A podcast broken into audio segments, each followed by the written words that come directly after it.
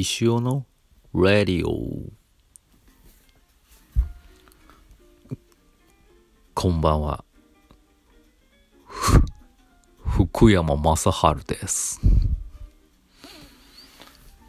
いや今日もあったかかったですね。なんかこれぞゴールデンウィークみたいな気持ちの良い気候だったんじゃないでしょうか。まあちょっとねこういう状況なんで本来ならばもうね今日みたいな日はもう公園だとか山だとか川だとかねバーベキューだのなんなのです非常に今日祝日ですよね。うん、まあ、非常に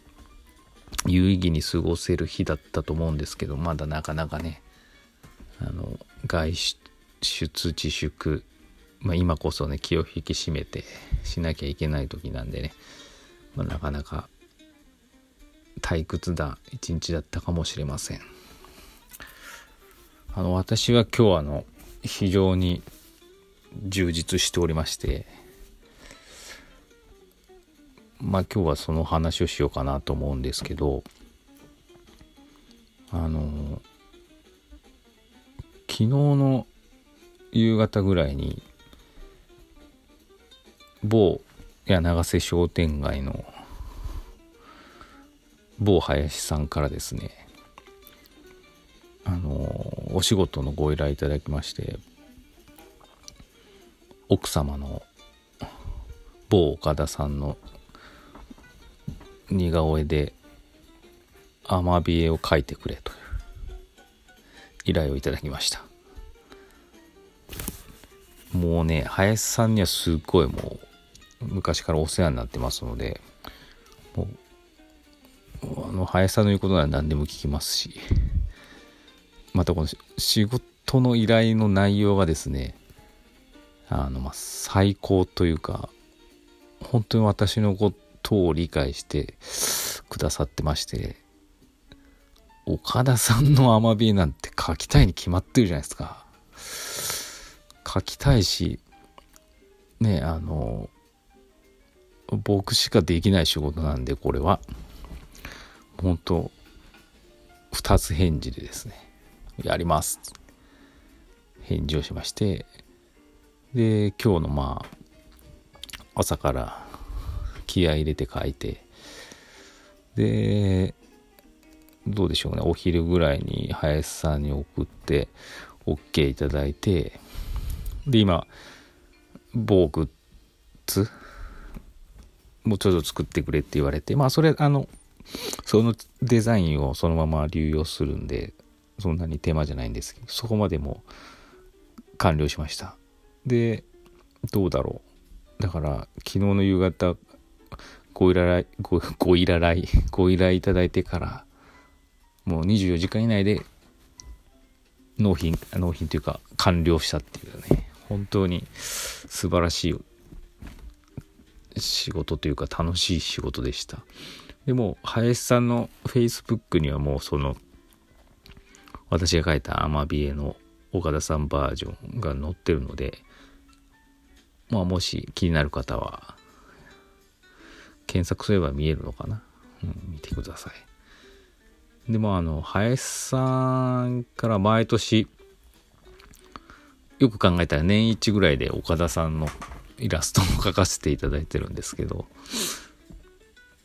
ここ数年はあの、いつも4月ぐらいに行われてる岐阜町歌舞伎に、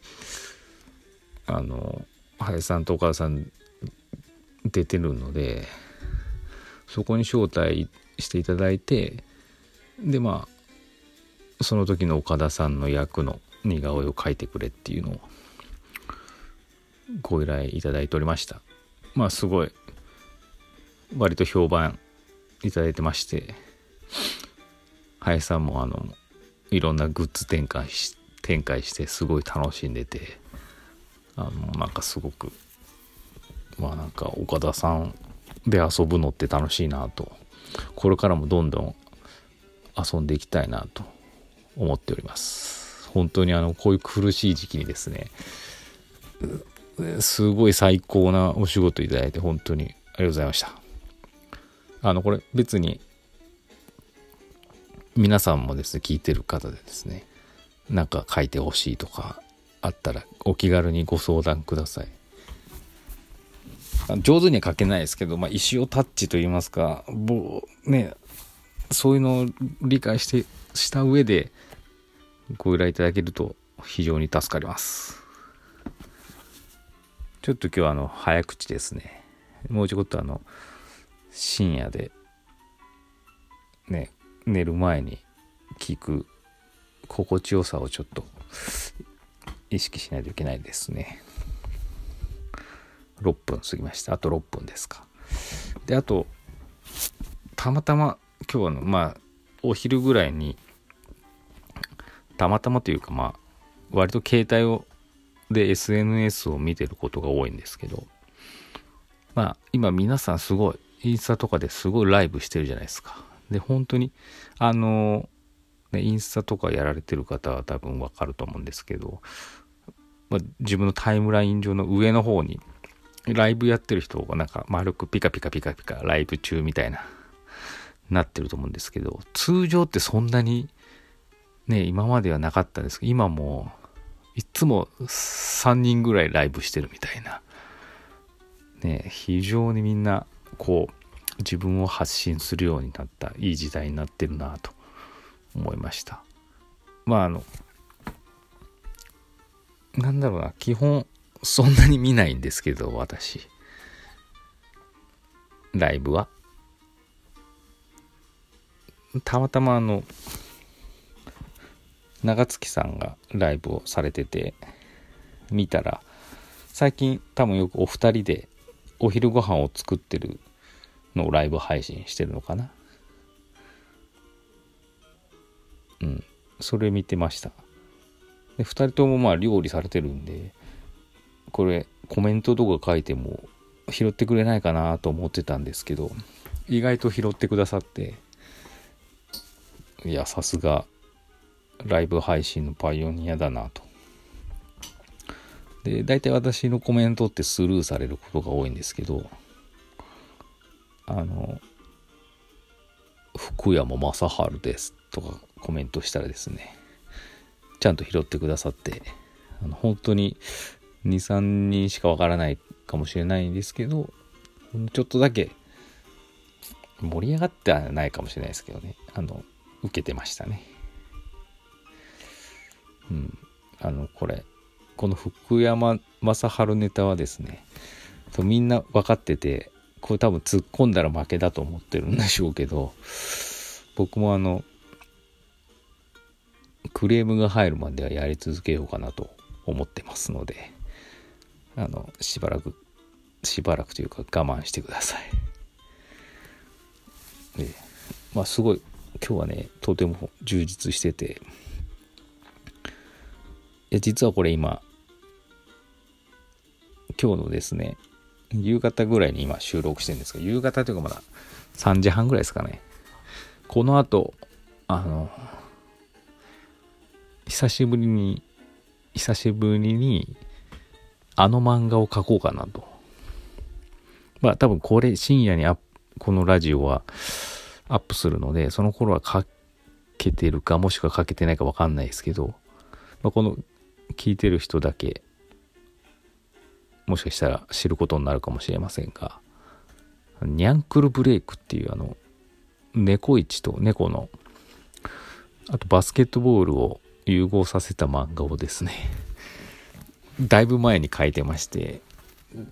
どうだろう、10話ぐらい書いたのかなちょっと全然覚えてないです。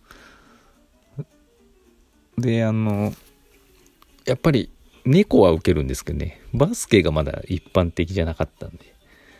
あんまり受けなかったんですけど、ただ、あの、意外にも、うちの息子の下の子、石弘がですね、ニャンクルブレイクの続きどうなったんだ、どうなったんだって珍しく言うもんですから、ちょっともう変えてみようかなと思い、この後ですね、書こうと思ってます。この今、深夜であの、このレディオトーク配信してる時はもうすでに書き終わってもうアップしてるかもしれませんけど、またその感想とかね、何かあれば、いただければと思います。で、昨日あの、そういえばツイッターに、昨日も言ったんですけど、質問あればくださいって書いてあるんですけど、まあ、誰もまだないですから、逆に言えば今チャンスですよ。なんか、聞きたいことって言ってもないですよね。何でもいいんでね。拾うか拾わないかはちょっとこっちで判断するんで、ダメ元でもいいので、送っていただければ、このラジオのですね、ネタになると思いますので、ぜひ、あの、お気軽にメッセージください。あと1分ぐらいですかね。今日なんかやっぱり充実してたんで、あっという間ですね、収録内容も。うん。まあ、明日は何しようかな。皆さん何するんですかね。明日そういえばそう、あの、あれがあるみたいですね。J さんのギョザリングオンラインみたいな。私ちょっと、ちょっと忙しいので見れないですけど、まあいろいろ本当に